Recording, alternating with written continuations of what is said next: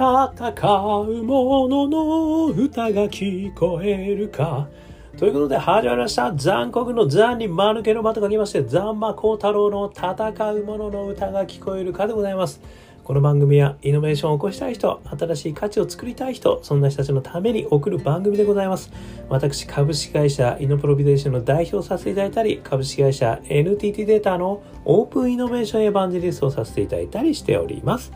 さてさて、本日はですね、えー2022年11月28日ということでございまして、えー昨日サッカーがね、負けてしまった、えー次の日ということでございまして、ね、まだ一勝一敗だぜと、ね、ここからだぜという気持ちに切り替えられた今日この頃でございますけれども、えー今日はですね、えー中国流イノベーションは事業部主導型オープンイノベーションに似ていると思いました。というテーマでですねちょっとお話をさせていきたいというふうに思っております、えーこちらですね実はあの日経ビジネスのですね2022年11月28日号にですね、えー52ページにですね、えー中国流イノベーションの教えというのはですね MIT スローンマネジメントレビューとえ言ったところからですね、え投稿された記事がございまして、えー中国流イノベーションって何ぞやっていうところですね、ちょっと勉強させていただいたというところからですね、私なりの解釈、感想をですね、えお話しさせていただきたいというふうに思っています。で、こちらにですね、えー書かれているこの記事ですけれども、えーマサチューセッツ工科大学研究科学者ニール・ C・ トンプソン先生とかですね、えースイス IMD 教授のディディディエ・ボンネット先生ですとか、えースイス MID 教授マーク・ J・ グリーブンさんとかですね。アメリカマササチュチュ言えないマサツエマサチューセッツ工科大学博士研究員ウェジン・リュウさん。それからフランスキャップジェミニーインベントのマネージングコンサルトのサラ・ジャバラさんがですね、書かれたという、えーそうそうたる弁明の記事でございます。えーこちらに書かれていることがですね、何かということをですね、一言で申し上げますと、顧客の近くでアイデアを生む。えーこういうことをですね、中国流イノベーションというふうに言われてるんですね。で、参加条っていうのがありまして、一つ目が顧客を巻き込む。そして二つ目が競合他社の革新技術を利用する。そして3つ目が市場と向き合う事業部の社員から知見を得るということなんですけど、これはですね、先ほどお話しした顧客の近くでアイデアを生むということがですね、これ一言で言うと中国流イノベーションであるという言い方をされているんですね。で、これはですね、私、ここからは私の解釈と感想なんですけれども、あの、私このイノベーションをやるときの組織体系がどんなのがいいのかってことをですねあの一時期えー声高にお話ししてた時期があってですねそれは何かというとですねあの大きく2つあると流れはですね。で1つ目はあの新規ビジネス組織を作るやり方。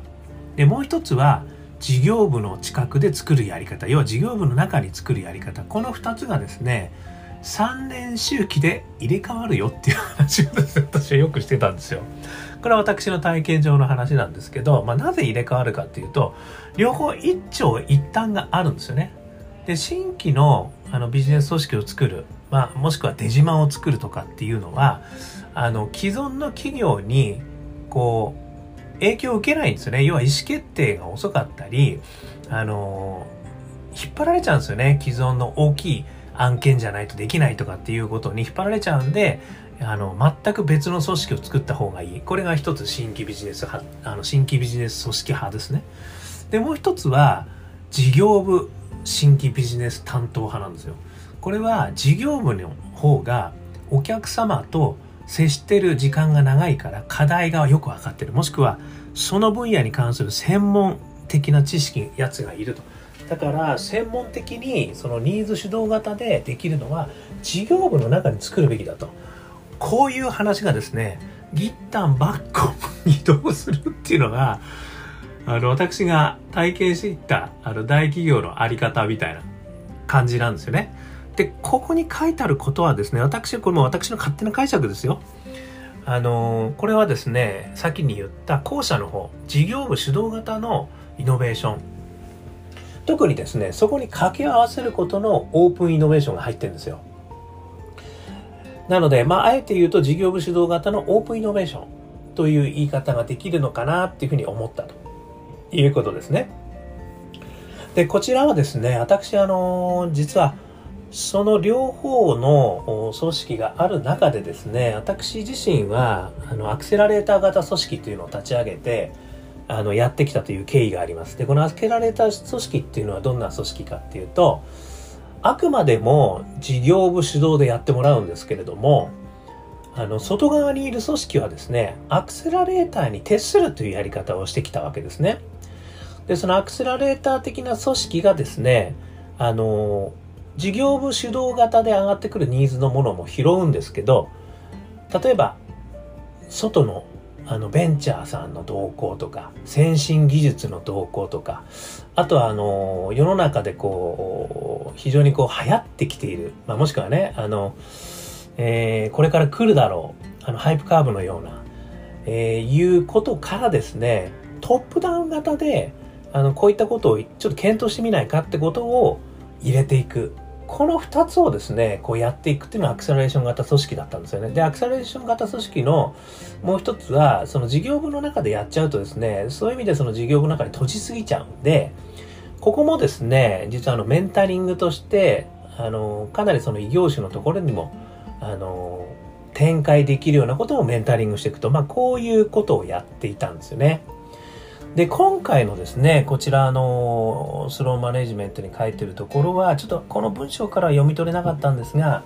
極めてですね、えー、事業部型、事業部主導型の、えー、ニーズ主導型の、かつオープンイノベーション。これに近いなっていうのがですね、あの、私の印象でございました。で、これはですね、あの、事業部主導型にオープンイノベーションをやるっていうのは、これは非常にですね、悪くないんですね。なぜならば、あの、やっぱり事業部主導型なんで、その分野に関してはめちゃくちゃ詳しいし、あとやっぱお客様の先進的な企業さんとやるとですね、やっぱ新しいアイデアをどんどんいただくことができるということがあるわけですね。で、それを、かつお客様のイケてる人とやるという、これはめちゃくちゃ強いんですよね。なので、あの、ただ先ほど言ったように、その、どうしてもですね、お客様に近くなりすぎちゃうんで、お客様の改善ビジネス、こういったところに、あの注力が置かれすぎ、もしくはね、あのそこの運用とかもやってると、運用の事故が起きた時に、あのそのイノベーター人材もね、そっち側に取られちゃうみたいなことがあって、あの、なかなかね、難しいという部分はあるんですよね。で、これをですね、まあ、オープンイノベーションをやることによって、あの、外部リソースが使えるということもあるし、ある意味その、イノベーティブなね、案件もあの取り込んでいくことができるっていうことが、非常にですね、これはあの、さっき言ったアクセラレーター型組織に非常に近いやり方になってるのかなっていうのがちょっと私の、お見え、あの、感想ですね。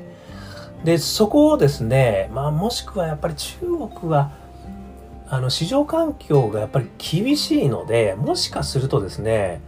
あの、イノベーティブな企業がどんどんどんどんやっぱり生まれてきてるし、あとはその、この中にも書いてるんですけど、ニッチ市場とはいえですね、巨大な市場なんですよね。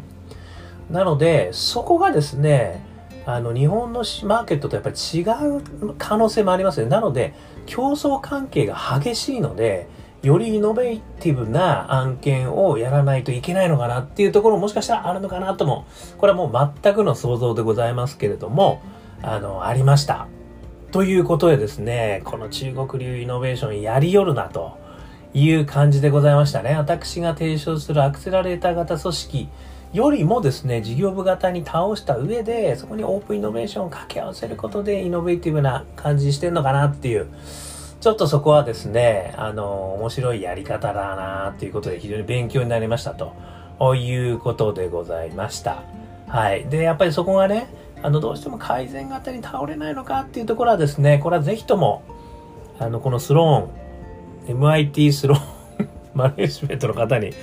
聞いてみたい。ね、というふうにあの、私は思った次第でございます。ということでね、いろんなそのイノベーションのね、あの、やり方、まあ、組織体系とかね、やり方、いろいろあると思いますけども、あの、これは一つのいい事例なのかなっていうふうに、あの、勉強をさせていただいたということでございました。えー、皆様のとこでもですね、やっぱこういうことでやったらいいんだよと。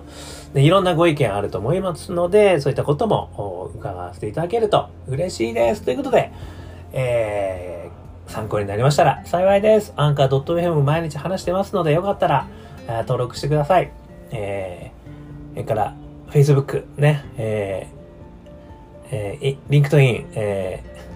ー、インスタグラム、いろいろやってますんで、よかったらコメントください。そして、我がアカペラグループ、香港ラッキーズの中年ワンダーランド、元気が出る曲もですね、あのー、配信してます。えー、こちらの方ですね、えー、中年不思議国と、え、検索していただくと、そこに、え、出てきますので、聞いてみてください。それから、一人からでもイノベーションできるぜということを書いた本、オープンイノベーション21の秘密。こちらの方もですね、絶賛電子書籍、え、リアルの書籍ありますので、え、1時間ぐらいで読めちゃう。でもめちゃめちゃ中身濃い濃いということでございますので、よかったら見てみてください。そしてですね、えー、私自身、えー、皆さんのですね、大企業、それから、あ中小企業の皆さん、それからスタートアップの皆さん、それから学生の皆さん、いろんな方々のですね、イノベーションの悩み、それについてですね、伺わせていただいて、まあ、適切にですね、あの、適切と私が思ってたかもしれませんけれども、いろんなソリューションをご提供させていただくことできますんで、よかったら相談してください。そして最後にですね、起業したい。で、起業したいけどなかなか勇気が出ない。そんな人たちはですね、私に一度相談してみてください。えー、面白いプラットフォーム作りもですね、してますので、よかったらご紹介させていただきます。ということで、今日も聞いていただきましてどうもありがとうございました。それでは皆様頑張りましょう。また明日